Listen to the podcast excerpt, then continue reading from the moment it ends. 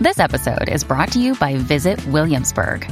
In Williamsburg, Virginia, there's never too much of a good thing. Whether you're a foodie, a golfer, a history buff, a shopaholic, an outdoor enthusiast, or a thrill seeker, you'll find what you came for here and more. So ask yourself, what is it you want? Discover Williamsburg and plan your trip at visitwilliamsburg.com. This episode is brought to you by Shopify. Forget the frustration of picking commerce platforms when you switch your business to Shopify, the global commerce platform that supercharges your selling wherever you sell. With Shopify, you'll harness the same intuitive features, trusted apps, and powerful analytics used by the world's leading brands. Sign up today for your $1 per month trial period at shopify.com slash tech, all lowercase. That's shopify.com slash tech. Hello, I'm Nick Gowing. Welcome to the Emmanuel Centre here in the heart of London for this Intelligence Squared debate. Is this the moment to call the giant tech companies to account? In the space of just 10 years, Google, Apple, Facebook, Amazon, and uh, Microsoft, all American companies, have become the biggest companies by value on our planet. Their digital ingenuity, their innovation, their risk taking have transformed our lives beyond recognition but have companies born in garages or university dormitories accrued a level of extraordinary financial and technological power that threatens us all in multiple ways. They control our data. They know an enormous amount about us and what we do. They exert increasing dominance over how we behave. Increasing numbers of us fear they warp the way we think and our democratic discourse. With so much uncontrolled digital power, our debate, it's time to break up the tech giants. Now, the opening statements from the four panelists. Speaking first for the motion, it's time to break up the tech giants. Rana Foroohar, who is global business columnist and an associate editor at the Financial Times based in New York. She's also a global economic analyst for CNN. The floor is yours.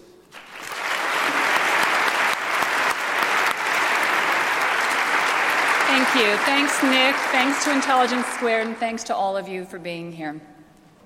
I'm going to start with a personal anecdote.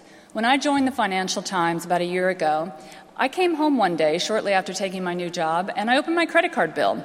And I looked at it and thought, oh my goodness, I've been hacked. Uh, there were about 50 odd charges in relatively small amounts from the App Store. I began to think about what this could possibly be, and then I thought, aha, and I interviewed my 10 year old son. and I found out that he had been on the App Store. And in fact, he had been racking up charges on his favorite football game, buying players, building his dream team, buying coins.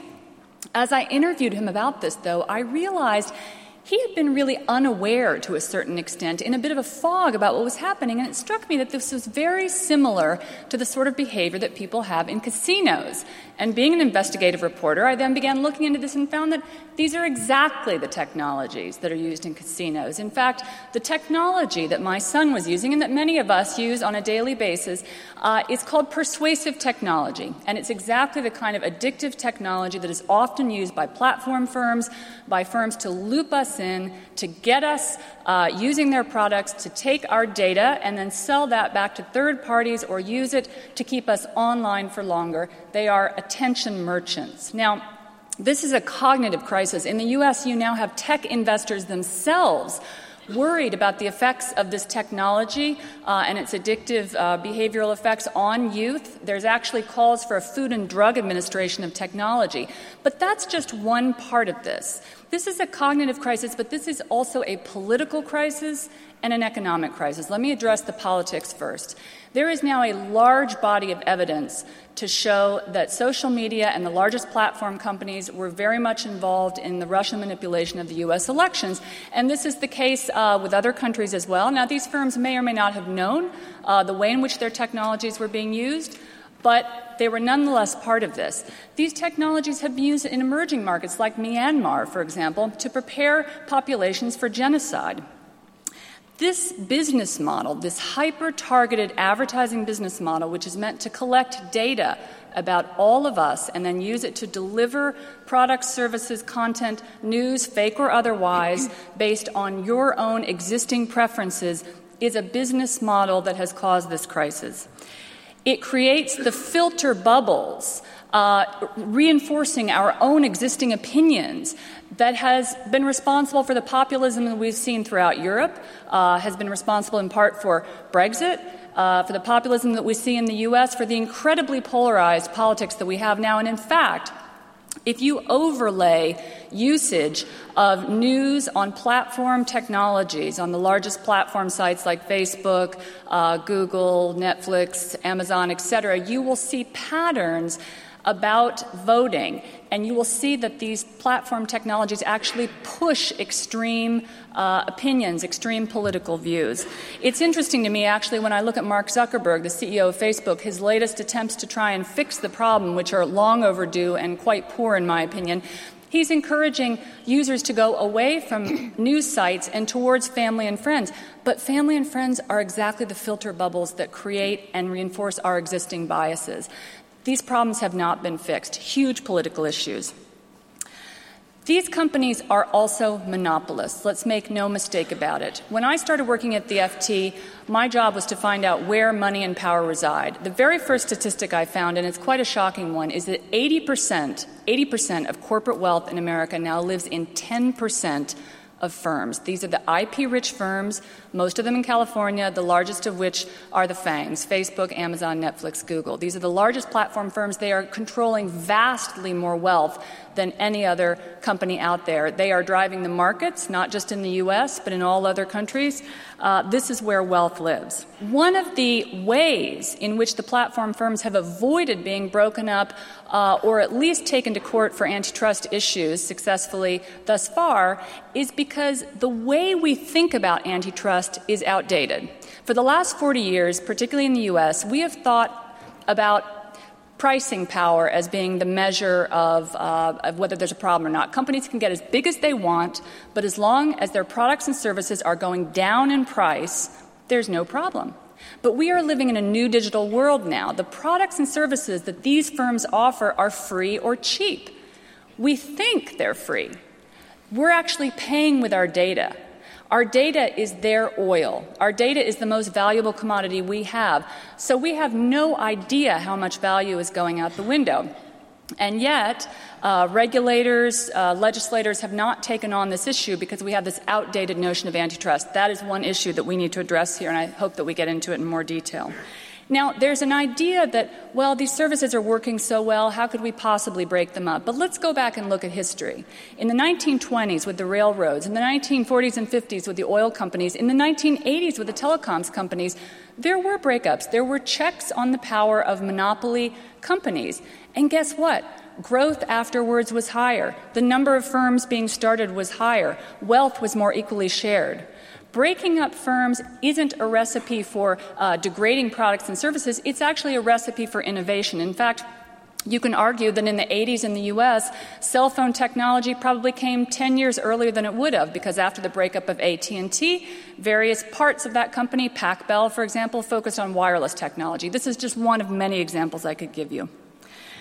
Big tech has not shown itself to be a good steward of the digital commons. When I look out the way in which the CEOs have handled things thus far, they have not listened to critics. Uh, they have not responded to detractors. They have obfuscated. Um, they are closed. They are not willing to take outside criticism and respond to it uh, in a constructive way.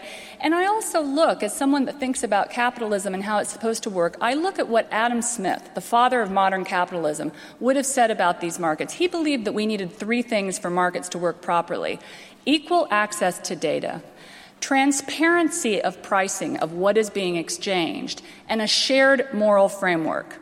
Guess what? When you're using these technologies today, you have none of that. Big tech should be broken up.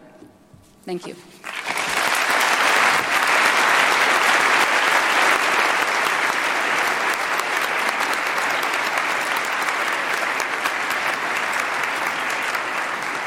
Rana Foroohar, thank you very much indeed for that opening statement for the motion. Now, let's go to the first voice against the motion, Tapina Akman, uh, who is Professor of Law at the University of Leeds, where she's also the Director of the Centre for Business Law and Practice. Pinar, the floor is yours.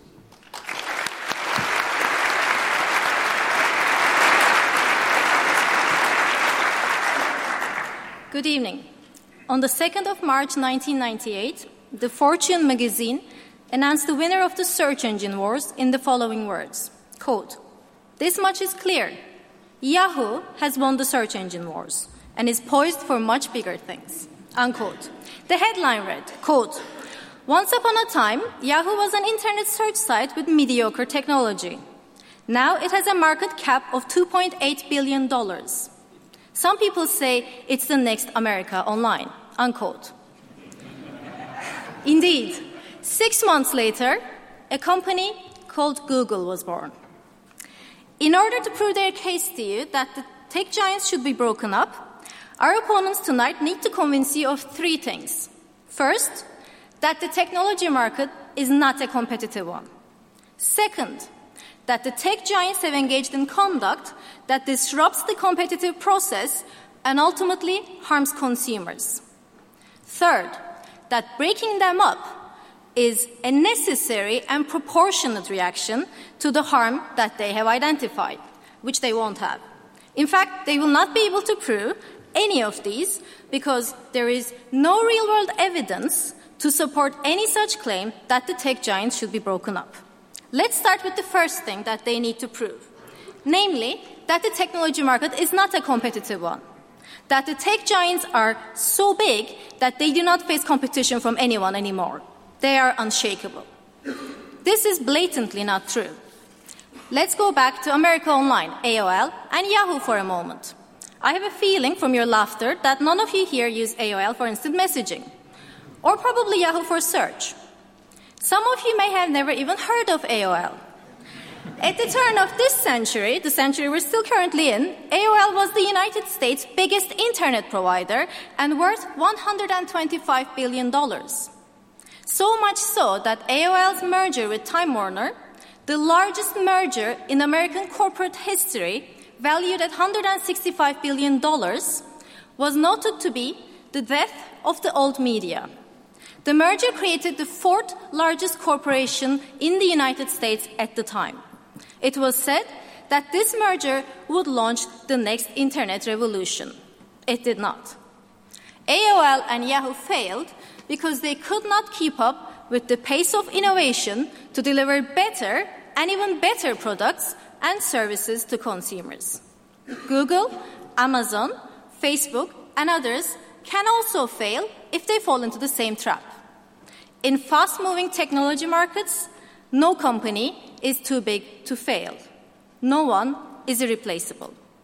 And it is that existential threat, the threat of competition from those more innovative and better than themselves, that keep these tech giants on their toes.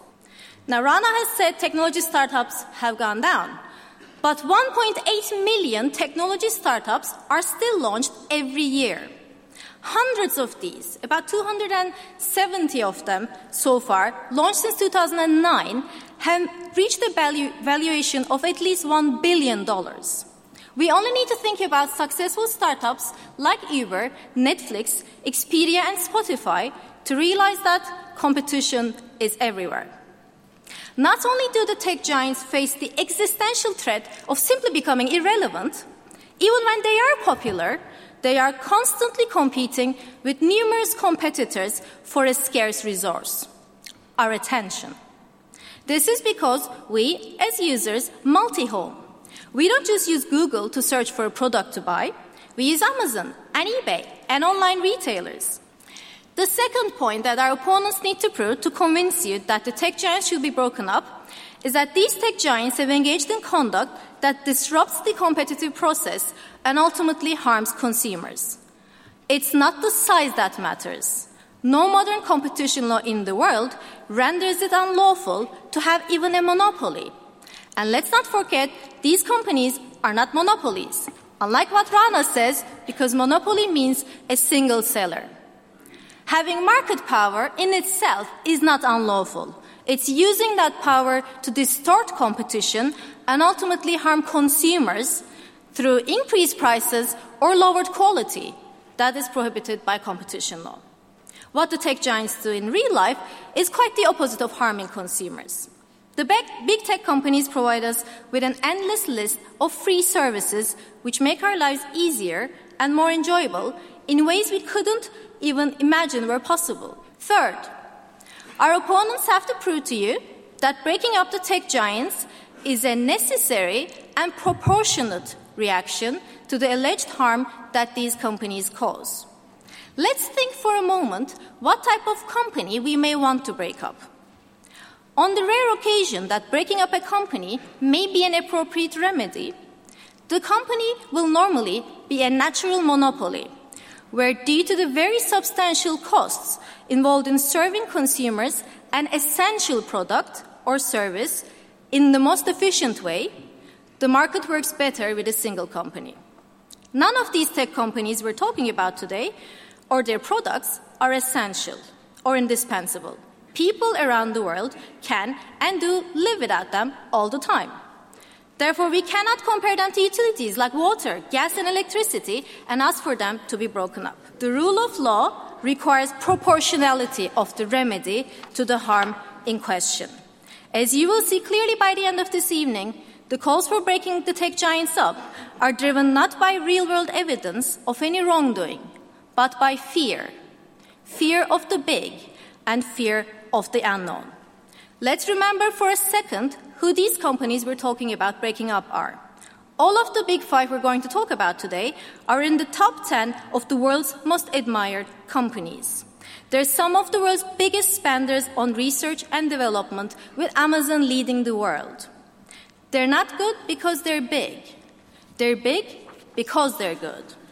And what do our opponents want to do with some of the world's most successful companies in history? They want to break them up.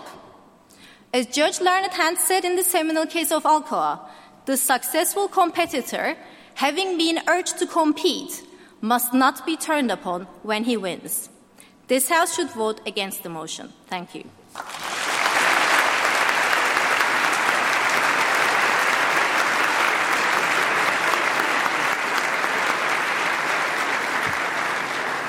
Pinar Akman with the first voice uh, against the motion, with that very clear gauntlet laid down to those proposing the motion for breakup, saying they are big because they are good, these big companies, and breaking up is disproportionate. Luke Johnson, one of Britain's most successful entrepreneurs, former chairman of Channel 4 Television here in the United Kingdom. The floor is yours.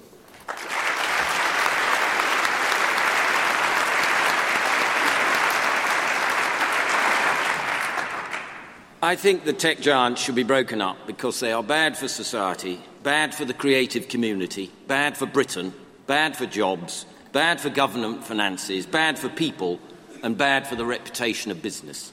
Now, I'm very pro business and strongly in favour of free markets. I've spent over 30 years running and growing companies in this country.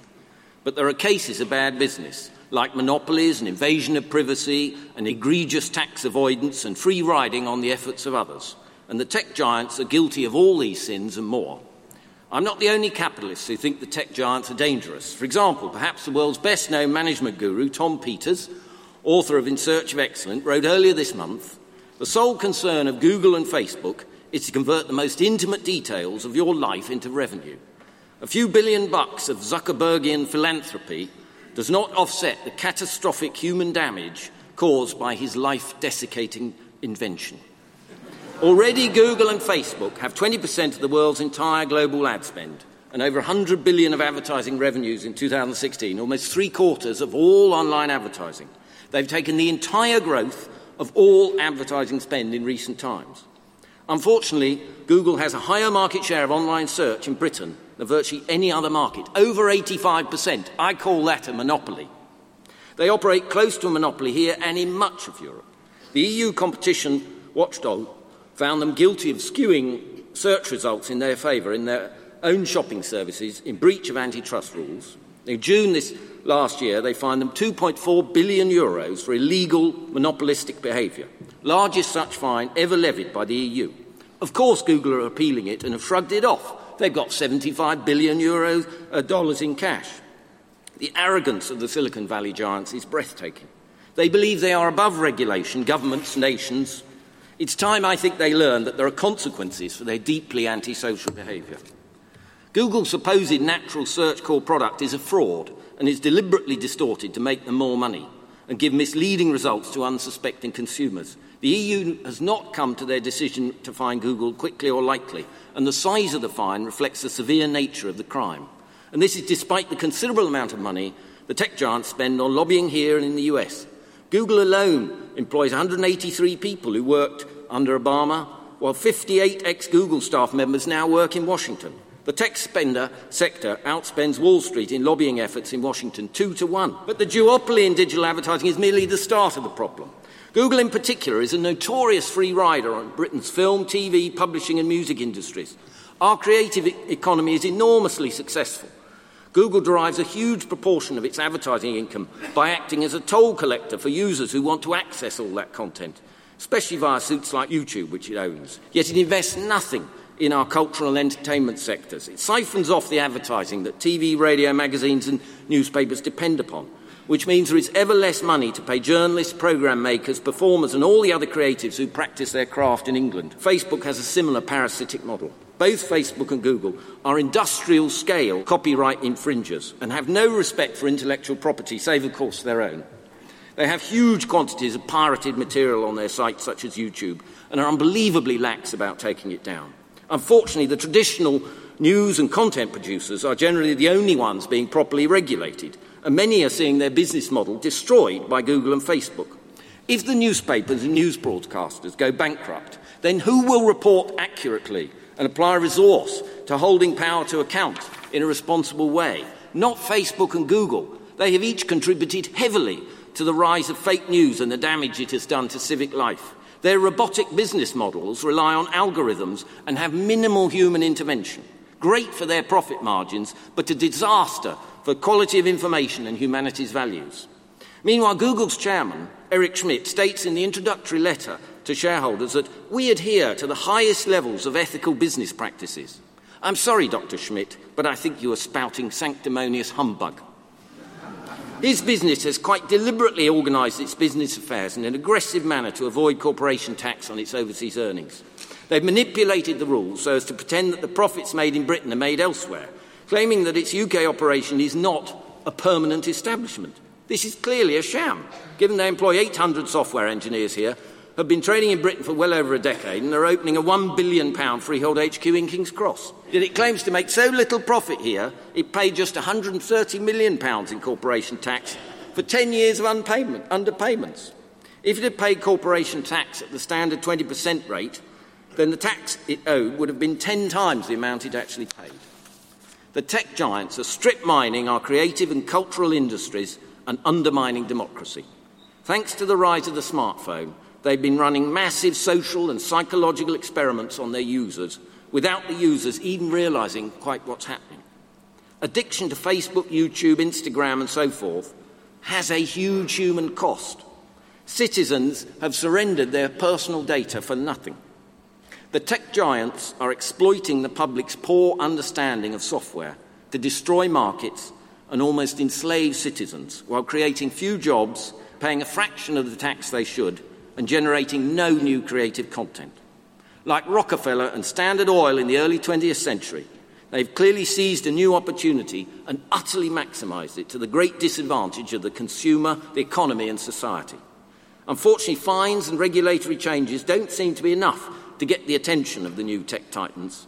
We need a Teddy Roosevelt to see the threat, lead the charge, break up these new tech vampire squids in order to offer choice and force more ethical behaviour.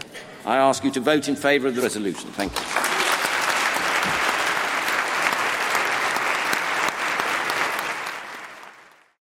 Sponsoring the show for this episode is Marquee TV. Marquee TV is a streaming service with a difference. It's bringing you the top tier of performing arts straight into your living room or onto your device. So think dance, theatre, music, anything you might find in the West End, Broadway, or maybe a cool little experimental space too, but saving you the cost of a few tickets as well. I've got happily a bit lost in their vast library of performances, exclusive interviews, and behind the scenes content. Choreographer Jonathan Watkins' interpretation of George Orwell's classic 1984 was pretty cool, and I love the dance piece Sutra, inspired by the skills of Buddhist Shaolin monks. And we've got a special treat for our listeners. Marquee TV offers three months of access for just 99 cents. That's right, three months for only 99 cents with the code SQUARED. Simply visit marquee.tv and use the promo code SQUARED to dive into the world of arts like never before. Bring the arts home with Marquee TV. When you need mealtime inspiration, it's worth shopping Kroger, where you'll find over 30,000 mouthwatering choices that excite your inner foodie. And no matter what tasty choice you make, you'll enjoy our everyday low prices, plus extra ways to save, like digital coupons worth over $600 each week. You can also save up to $1 off per gallon at the pump with fuel points. More savings and more inspiring flavors make shopping Kroger worth it every time. Kroger, fresh for everyone. Fuel restrictions apply. Another day is here, and you're ready for it. What to wear? Check. Breakfast, lunch, and dinner? Check. Planning for what's next and how to save for it? That's where Bank of America can help. For your financial to-dos, Bank of America has experts ready to help get you closer to your goals. Get started at one of our local financial centers or 24-7 in our mobile banking app. Find a location near you at bankofamerica.com slash talk to us. What would you like the power to do? Mobile banking requires downloading the app and is only available for select devices. Message and data rates may apply. Bank of America and a member FDIC.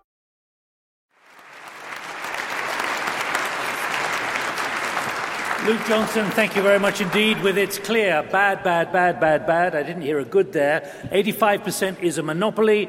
Arrogance is breathtaking, and they're above legislation. The heart of the argument from this side proposing the motion. Now, the second voice against the motion, Elizabeth Linder, welcome, founder and former head of Facebook's politi- politics and government division for Europe, the Middle East, and Africa. Previously working on politics and communications at YouTube, the year it was acquired by Google now CEO of the Conversational Century, a global advisory movement.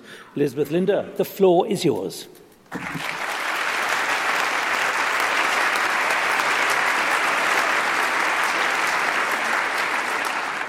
Well, I spent eight years at Facebook from 2008 to 2016. By the time I left the company about a year and a half ago, I had been at Facebook longer than 99.2% of employees at the time. And you know, you see a lot in eight years at a company that's growing as quickly as Facebook. I arrived in that magical time when everyone was realizing that Facebook was becoming more than a place where friends and family were sharing vacation photos and the odd bit of gossip. It was actually starting to have a real and serious impact on the world. And I had a fascinating portfolio working with uh, civil society leaders and diplomats and journalists, uh, royal households, parliamentarians to help them understand this space. But of all of the glamour in the constituents that I used to uh, discuss these topics with, no group had a bigger impact on me than civil society. Civil society leaders in every corner of the globe are the people who are out to make the world a better place, to leave it in a better place where they found it to drive more compassion and kindness into the worlds in which and the communities in which they live. They're an extraordinary group of people, even if they seem a little bit less influential or powerful on paper than so many of the people who govern their countries. And in order to reach these people, I partnered with an organization called Tech Camp. Tech Camp brought together trainers from media organizations, including the, the BBC, people like me from Facebook, all kinds of individuals involved in companies working with civil society leaders on keeping them safe online and secure. And we would go around from Kazakhstan to Morocco, Israel, Palestine, Iraq, Lithuania, to work with civil society leaders and train them up on how to make the most of the new tools that were available to them to get their messages heard, to seed their ideas, to make a positive difference in the world. Every single time I participated as the Facebook lady at Tech Camp. My room was always the one to fill first. People would pour in to have the conversation about Facebook. I even remember one particular uh, training program in Ramallah. It was all, all women actually at that event, and my entire group uh, were in education. They were all educators. And I couldn't even introduce myself because they ran into the room with reams and reams of paper filled with their ideas, their eyes shining, one of them even wearing Facebook shoes. And they shared with me all of the ideas they had for how it was that they were going to use this technology that was invented halfway around the world to improve education in their communities. And I would sit there at these programs looking in the eyes of these people, thinking, you know, for everyone else, Facebook is a service, it's a series of products and features, and we wish each other happy birthday and we share photos, and that's all wonderful. But for them, Facebook was the promise. It's that new global platform where they can connect in a completely different way, most of us in this room don't even understand, to change the world. Now, that changes the conversation. That means that sitting wherever we're sitting in our, in our rooms or in London, we actually have to think about the global community we're talking about because the decisions we make here are going to have a huge impact on people that don't actually have a voice in this kind of debate. In fact, I would argue that this kind of debate is misleading, dangerous, and disappointing. It's misleading because, to be honest, what is a tech giant? You know, Amazon has more in common with Walmart than it does with Facebook or Twitter. Financial institutions are rapidly rebranding trying to encourage us to think of them as tech companies. They have to. That's the future. That's the only way they're going to compete. Chatham House, in building its Digital Society initiative, has taken the bold step to say actually, technology is not a separate, distinct bucket of Chatham House. The tech sector permeates the entirety of the House. It's the Americas program, it's the Energy and Environment program, it's all of the House. Tech giants as a phrase is misleading. This debate is also incredibly dangerous because it's so alluring and it's so fashionable right now to blame everything on names of companies that people reading the news have heard about. And this is really harmful because what it does is it masks what's really going on in our societies. The tech sector, the tech companies, these platforms put up a mirror to the real world. If anything, we understand the real world better because we encounter it, we see it.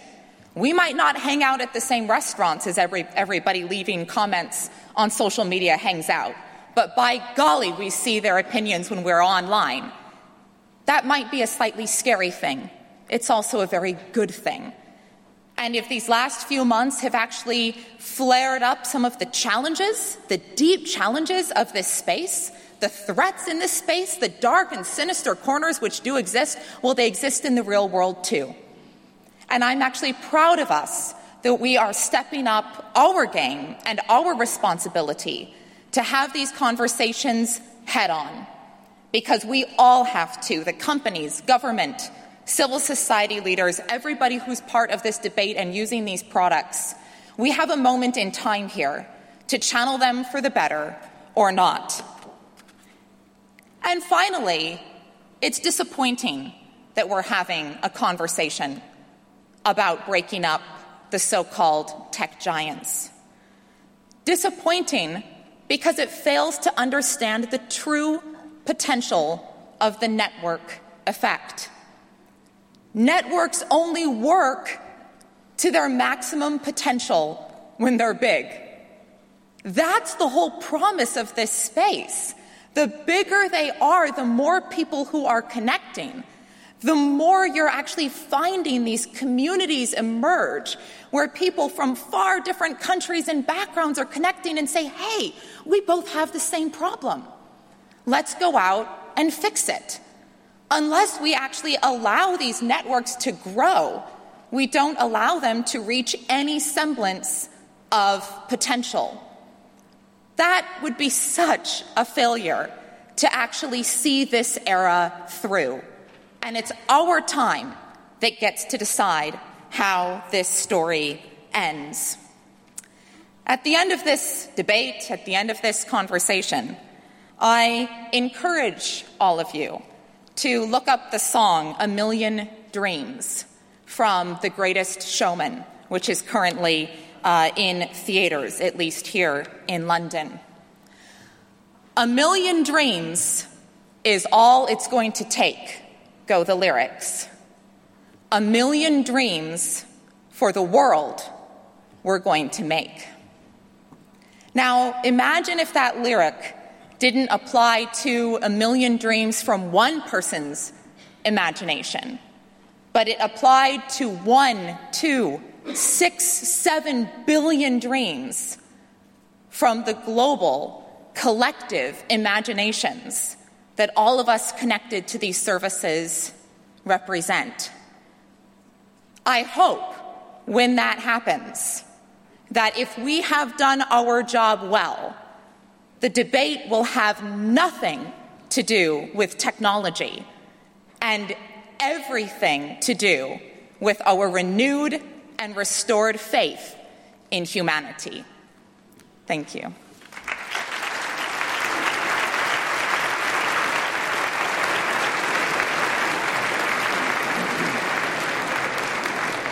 Elizabeth Linder, thank you very much indeed with that very clear alert that this is a misleading, dangerous, and disappointing debate. It fails to understand the true potential of a network, and that last remark about uh, not about technology, but about renewed, restored faith. I'm going to reveal now what you were thinking when you came in. Um, more than a third of you haven't made up your mind or hadn't made up your mind at that point. But uh, the um, pre debate vote at the moment is showing for the motion 39%, against the motion 24%. So you have a bit of work to do on this side. Right, so that's what uh, the position was at the beginning. The undecideds are 37%. That's more than one third of you. So we need a bit of convincing on both sides here. Let me come to the floor. Down here at the front, please on microphone number one. I'm against the motion, and uh, I have a question for the uh, people uh, who are for the motion. Uh, could you, like, give a concrete example of one or two companies and how you would split them up?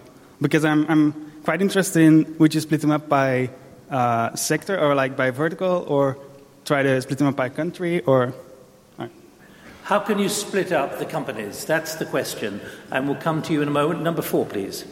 Um, hi, uh, I'm for the motion. Um, and I was just wondering, we, we, you were talking about the dreams and how uh, the, the fact that Facebook is made to sort of unleash all those dreams, but you're sort of giving the impression that Facebook is this philanthropist organization. I'll ask you, you know, how, how does Facebook make, make money? What is, what is its business model? And surely that gives it away as well. Okay, thank you. Elizabeth Linder, I'll come to you in a moment. But that first question uh, about um, how do you split the companies? Yeah, should I jump in? Um, so each company would have to be looked at in a different way, but, but let me just Can say. It be done? It can be done. It has been done. It's been done by any other number of industries in the past. What's interesting is that a number, just to step back for one moment, a number of less, uh, as, as the opposition would say, draconian measures have been suggested. There are, for example, massive loopholes that all of the tech platforms benefit from. There's a law in the U.S. called CDA 230, which essentially allows them complete exemption uh, from what happens on their sites, no matter how nefarious it is. Now, any other business, media, any other industry doesn't get that same loophole. And yet these firms lobby even against having to uh, abide by these basic rules that any other industry does. They fight against data privacy. They fight uh, any kind of less draconian solution that has been proposed, they fight against. So I fear, frankly, that there is going to have to be uh, really tough regulatory measures like a breakup to actually shift their power. And can this be done as an expert in competition law? But if I could just pick up that last point in terms of talking about breaking up the number two lobbyer. So you're admitting there's even a bigger lobbyer than the tech giants. So why aren't we talking about breaking them up? If we're worried about political, political power, surely we should also be talking about the finance industry, the health industry, energy industry, where we also see giants. So if we're going to break companies up because of political power, the focus of tonight is not correct. So let's just, you know, clarify that. Where it has been done, it's always been in the case of a natural monopoly. So this is what I said in my talk. We cannot compare the so-called tech giants to the monopolies which provided water, gas, electricity. I mean, they are so different in so many ways. Just think about it. Would you like to have two telephone lines coming into your house? Or two different gas pipes from two different gas companies. These are natural monopolies because it's more efficient for one supplier to supply you. Tech companies are nothing like natural monopolies. There is there is competition for a start on both sides of the market. So that's the crucial distinction. In the instances where there has been a breakup, we had a one-sided market. You had a seller and you had buyers. These markets are two-sided markets. So you have advertisers, you have the users, and the tech companies are the platform that bring the two sides together. So breaking them up would be for a start so much more complicated than breaking up in any other company right. in another industry. Elizabeth Linder, that particular question there about uh, money. Yeah, the advertising model. Well, it just it's it's curious to me because the advertising model has nothing to do uh, with the use of free services. The whole point of so many of these services is anybody, no matter where they live, can use them, and you are served ads um, when you're using these these products um, as a you know very um, innocuous way of actually paying for these services on the back end. But I think it's an important point because to flag the point about not really understanding how it is that you can build an idea on a platform um, is really uh, reflective of the country that we're in right now. We're having this conversation in a country that benefits from rule of law, that benefits from freedoms of speech. In so many countries where people are using these services, they're using these services as the only way to have safe conversations that otherwise would be illegal in their jurisdictions. It's hugely important that this entire community works hard to keep these services up and available for those people. Luke Johnson, can I just come, uh, come to you? Um, you used bad, bad, bad, bad. I lost count actually at the beginning of your remarks. Tech giants are bad, bad, bad, bad, bad. Do you see anything good in them, given what we've just heard from those against the motion? I think if they weren't so monopolistic, if they weren't. They say they're not. Well, they're fantasizing. 85% of a market is a monopoly. Which market? It What's is the a monopoly. Market? It's obvious. What there is can the be market? no better definition. In search, Google is a monopoly. Search is not you're, you're delusional if you don't think it is. 88% share Google has in search. Amazon takes 50% of all e-commerce it's sales. It's their abuse of creative content. It's their infringement of copyright. It's their aggression towards taxation. It's their um, deliberate addiction of users that I think is so unhealthy. And all the business about, changing. you know, uh, Africa and things is a sort of distraction. It's, a, it's, a, it's a joke. It's a joke. Pinar, let, let, let's be clear. You're a professor of competition law. Is 85% a monopoly by academic Depends standards or not? Well, I'm asking okay, the academic so now. our opponents have just made the mistake which I had alluded to in the sentence before. They have just treated, treated a two-sided market as a one-sided market, and this is where the crucial difference is. There is no search engine market because when you say the market is for search engines, you're completely ignoring the side of the market which provides the revenue for that search website to run. If you ask Tina, Google, I've got, to, I've got to press you. Is eight, what, 85% they say on that side is a monopoly? the definition of a monopoly is a single seller. It's from Greek. If it's a buyer, billion euros fine from the EU says it's a monopoly. It doesn't say it's a monopoly. It says it has a dominant position. And as I said, having a dominant Typical position is not splitting. Having a dominant position is not unlawful. It's the abuse of that position through conduct that distorts competition. And in modern competition laws, we understand that distortion to mean you're harming consumers, either through increased prices or lowered quality. That's what's unlawful, not having a monopoly. It's the use of the power to exploit But that the- power. If I may jump in for a moment, this is actually a crucial point, and it links together two points we've just heard. The entire definition of monopoly, which by the way varies amongst academics and from country to country, is in question here. The idea of consumer price, just lower prices being the measure of what's good for all of us. Well, we, over the last 40 years, we got lower prices on flat screen TVs. We got lower prices on a lot of things. We've also lost tons and tons of jobs. There is a trade off here. And earlier definitions of monopoly and many European definitions of monopoly have a broader take on this. What is good for the economic ecosystem? These firms, relative to their market uh, cap, create vastly fewer jobs than in the past. They are anti competitive in any number of ways. They are patent infringers. The EU fines that we were just talking about, the jury is still out as to whether Google has even properly uh, uh, uh, lived up to their remedied, remedied that issue. I suspect very highly uh, that they're going to be found by the commissioner to still be in violation of those competitive uh, issues. But going to the point, and this is crucial to tie these two things together, the advertising model is what's at question here. When you use these supposedly free services, free isn't free. You pay with your data. Facebook knows if you're depressed, what you do online, where you work, what your political beliefs are, and they then sell that information to the highest bidder. Don't kid No, yourself. they don't. Free, They don't free sell is your not data. free, and they sell it to third party advertisers that you have no idea who they are. All right, I should tell you, we did invite Google.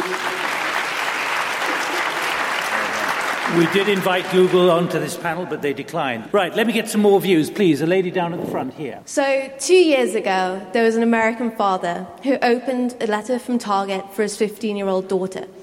Inside it was coupons for diapers and prams. So he went to Target infuriated. How dare they give that to his 15 year old daughter? Nine months later, his 15 year old daughter gave birth. Target knew using her consumption data before her own father. But would you really class Target as a tech giant? I wouldn't.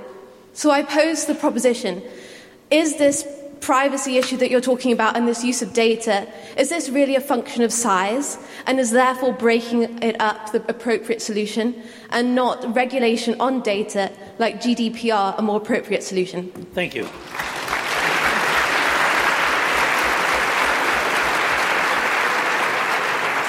What about this spooky um, view and that, that story there about who knows what? Yeah. And the tech giants know Yeah. more than Yeah. the family. Well, I think that that goes to the very point that they know exactly what you do. I mean, you know, to quote Eric Schmidt, we get right up to the creepy line. We know what you're thinking. We know what you're clicking on. You know, this is the, a self-professed uh, tech titan telling you that you are being watched. Now, it is a fair point that the tech giants are not the only ones that manipulate data. We have a, and this is a broader conversation, we have a concentration problem in general in the economy, but let me make a point that many industries right now are consolidating in order to compete with the power of the tech giants themselves. If you look at any number of media consolidations right now, it's about trying to uh, compete with platform giants. But across the board, IT, um, IP rich services, tech, financial service, biotech, that's where the most concentration is, that's where the biggest problem is. Luke Johnson, I've got to ask you, do you reckon you sell more books online than you do in bookshops? Probably now. And I should come back to the point are they all bad? The truth is, once upon a time, perhaps they were very good. They were innovative. You talked about the early days, and I'm sure in the early days, Facebook was a real nice place. But, you know, what happens is companies sell out and size and profits become dominant. And that is what has happened at Facebook and Google and others. And size has its own perils. And these companies are too big and too powerful, and they don't care. And with success becomes arrogance and hubris. And let's hope there's some nemesis that follows. Right, great. Let's get more uh, views from the audience. Please, right at the back. Um, number three. Hello, good evening. Thank you, panel. Uh, I certainly started this evening against the motion, and I'm now a little bit more on the fence. But for me, the critical uh, uh, issue that's been raised by two or three of the questions that the panel has not addressed is the difference here between the monopoly element of this and the poor behaviour and the regulatory element. There is something to be said for these companies, many of them being natural monopolies. We want to be able to go online and share some of these things with as many people as possible. There's a natural tendency for that. But that is likely to be washed away in the way in which so many waves of technology have been over the last 30, 40 years. We once thought Microsoft would never be dislodged as the major technology player because it owned applications, things we don't even do anymore. Monopolies die because whole waves of technology pass us by, not because other people have to come along and disrupt them. And we can see now that that is going to happen to, or we can imagine now that's going to happen to some of these players. And if the case, therefore, if the case, therefore, is not that the monopoly is evil, but their behaviour is evil, we shouldn't be talking about tech giants. We should be talking about individual companies who need to be taken over uh, and wrapped over the knuckles, made to pay more tax, made to be honest about what they're doing, and Google in particular should be in our crosshairs. Pinar, you're just nodding your head there. Why? That's exactly the point. We shouldn't be talking about tech giants in general. We shouldn't be talking about markets, what we think are markets, we should be talking about specific conduct in a specifically defined market and whether that specific conduct actually distorts competition on that market. And that's what the law actually does. That's how the law works in, on a you know day-to-day basis. And tax and other issues, they're not part of this law, which is competition law. There are different policies. You have tax policy, you have labor policy, you have data protection policy, and by all means, use all of them. They should be subject to the law as much as anyone else. But breaking them up, although it is an option in the toolkit, it is really the nuclear option. And if I could just correct one point, because I think it's important. Rana said that Facebook sells your data. If you go to Facebook's privacy policy and Google's, they do not sell your data. They explicitly state that. They use the data to match you to advertisers who have relevant advertisements to show to you as consumers. Okay. And time. okay. can, I then, can, I then, can I continue since I got a laughter? No. because research shows consumers actually only want to see relevant advertisements. And you can opt out of your data being collected as well. It's quite easy. Luke. You'll still see advertisements, but they won't be relevant. Luke Johnson. Who's ever read Google or Facebook's privacy policy?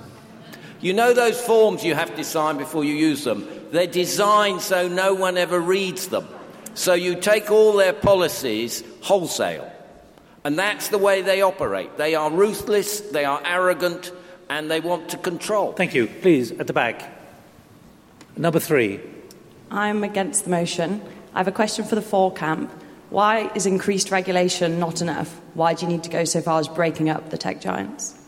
All right, thank you. Right, increased regulation is not enough. What's your answer? Um, basically, the tech giants have lobbied unbelievably hard and poured um, last year around $300 million into fighting legislation.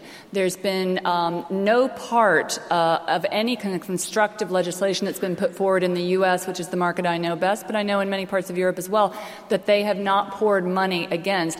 I'll go back to this, this loophole, CDA 230. This was something that was invented in 1996 when the internet was very nascent and these firms were just starting out. They were in people's garages at that point.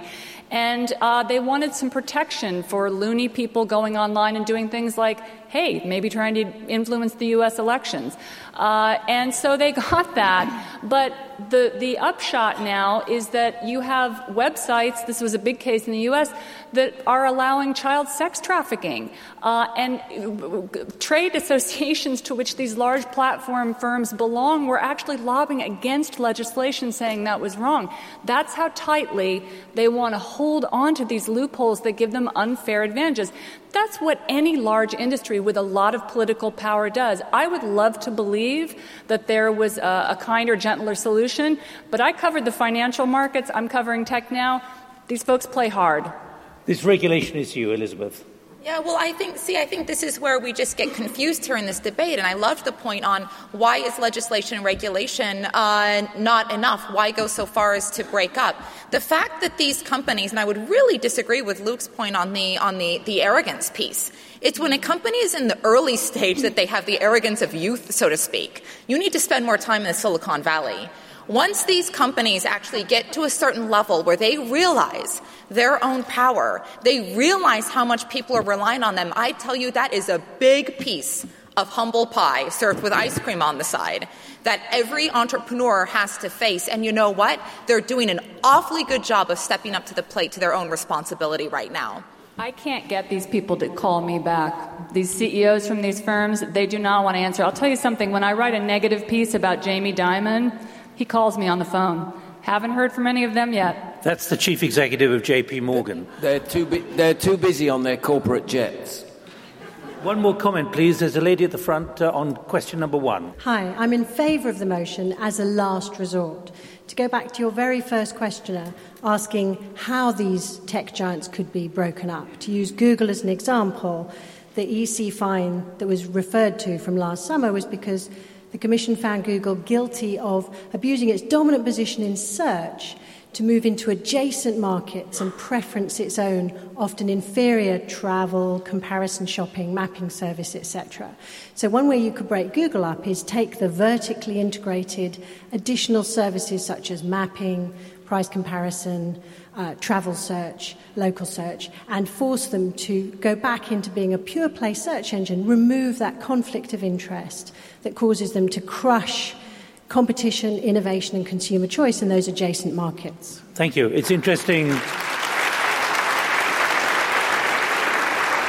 It's interesting the new chief executive of General Electric, GE, is saying it's time to break up GE. Please. The, the, question that I have, one of the more interesting part of this debate is one side is arguing current monopoly law no longer applies.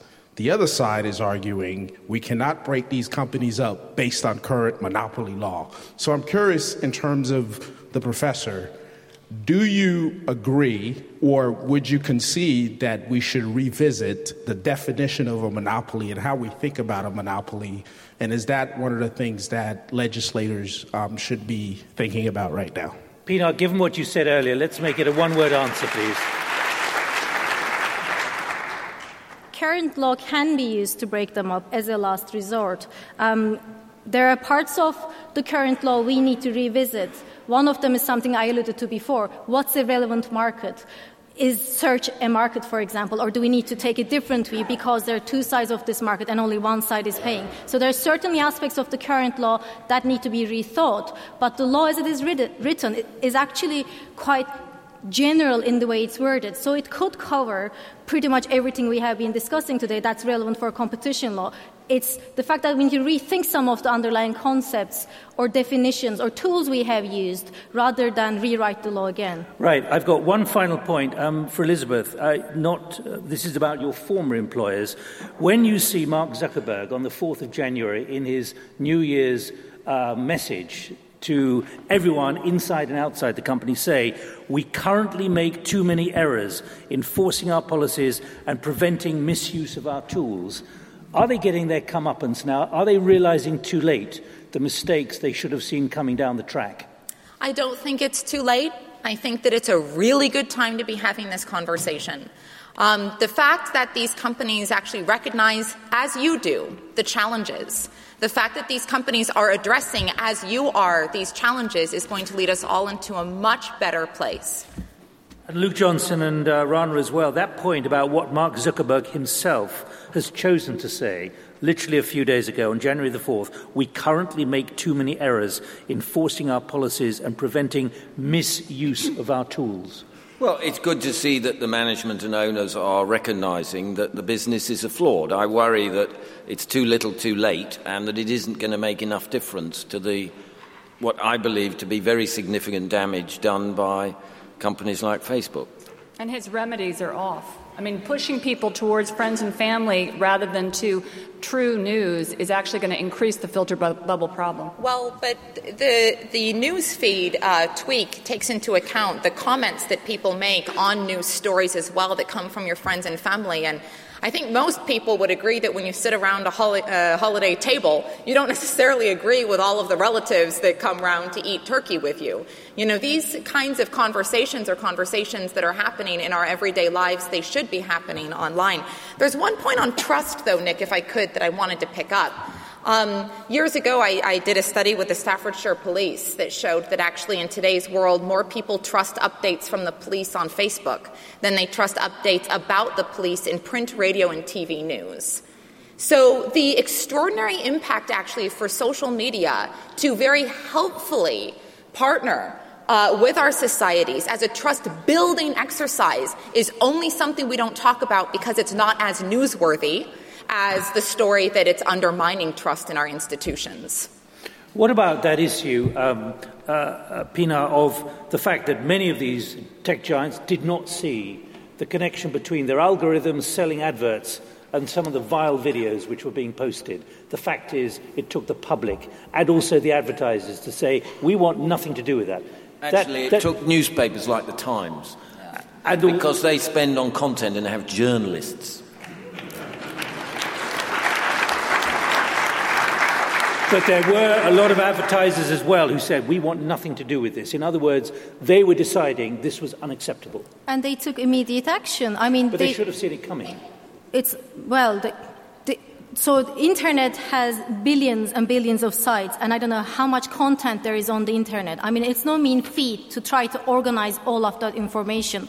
The point here is Google, for example, changes apparently its algorithms about 600 times a year to stay on top of all of that. But if they still fail to do, of course they should take action to remedy it. And from what you can read in the press, in reaction, for example, to the recent Times investigation, they have taken action pretty much immediately. I mean, there's only so much they can do to stay on top. Of course they should be subject to the rules on data protection, on not, you know, promoting illegal content and so on. No one is saying that this should continue.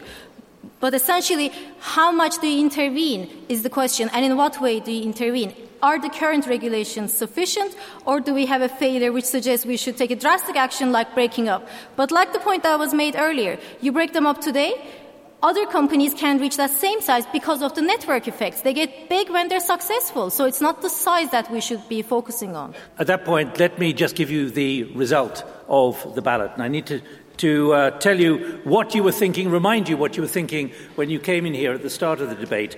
37%, more than a third of you, were undecided.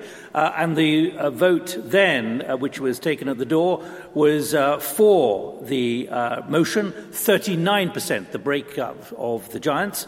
Against was 24%. Now, only 2% are undecided. Most of you have made up your mind, which is great. That means the debate has worked. But I have to tell you that uh, compared to 39% for the motion, it's now 46% for the motion, but 52% against.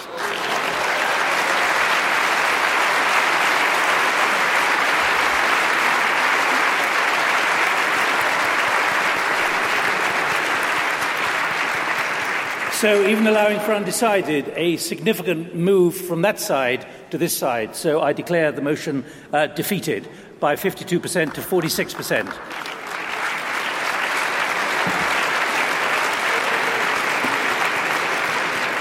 So, quickly, congratulations to this side. Uh, that side didn't manage to hold uh, your support. Our thanks to all four speakers, the audience here at the Emmanuel Centre here in London, in what was a fascinating debate. My thanks as well to Intelligence Squared for making it possible. Goodbye from me, Nick Gowing, and everyone here in London. Bye bye.